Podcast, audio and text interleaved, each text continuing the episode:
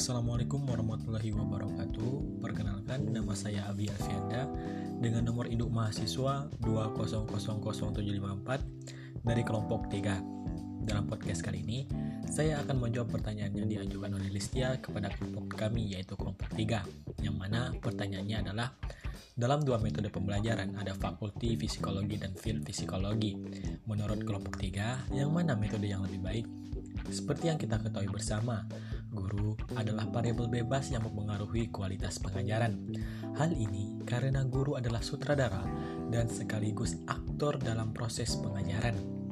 Tugas guru dalam langkah optimalisasi proses belajar mengajar adalah sebagai fasilitator yang mampu mengembangkan kemauan belajar siswa, mengembangkan kondisi belajar yang relevan agar tercipta suasana belajar secara wajar dengan penuh kegembiraan dan mengadakan pembatasan positif terhadap dirinya sebagai seorang guru.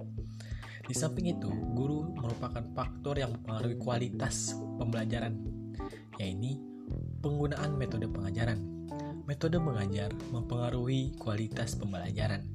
Metode mengajar guru yang baik akan mempengaruhi belajar siswa yang baik pula. Menurut saya, metode field psikologi lebih baik daripada metode fakulti psikologi karena field psikologi beranggapan bahwa mengajar secara doktriner bahan-bahan yang bernilai etika untuk membentuk warga negara yang baik dianggap kurang baik. Nah, proses pembelajaran yang demokratis dan dinamis dianggap lebih efektif dan akan memperoleh nilai sebenarnya. Di sini kita ambil contoh dari pembelajaran pendidikan kewarganegaraan.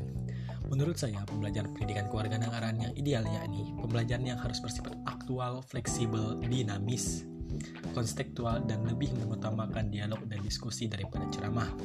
Nah, aktual di sini berarti nyata dan masih hangat dalam kehidupan sehari-hari, bukan suatu pengandaian. Kemudian, bersifat fleksibel. Di sini maksudnya tidak terlalu kaku atau terfokus pada suatu metode dan satu sumber buku saja. Kemudian, dinamis, artinya sesuai dengan perkembangan zaman. Bersifat konstektual berarti sesuai dengan konstek lingkungan dan sistem sosial Metode pembelajaran yang digunakan dalam pembelajaran pendidikan kewarganegaraan sebaiknya menggunakan metode pembelajaran modern, yakni metode yang membuat peserta jadi aktif Contohnya dengan bentuk presentasi dan diskusi dalam kelas sehingga dapat meningkatkan kemampuan berpikir kreatif dan berpikir lebih kritis. Sekian dari saya. Assalamualaikum warahmatullahi wabarakatuh.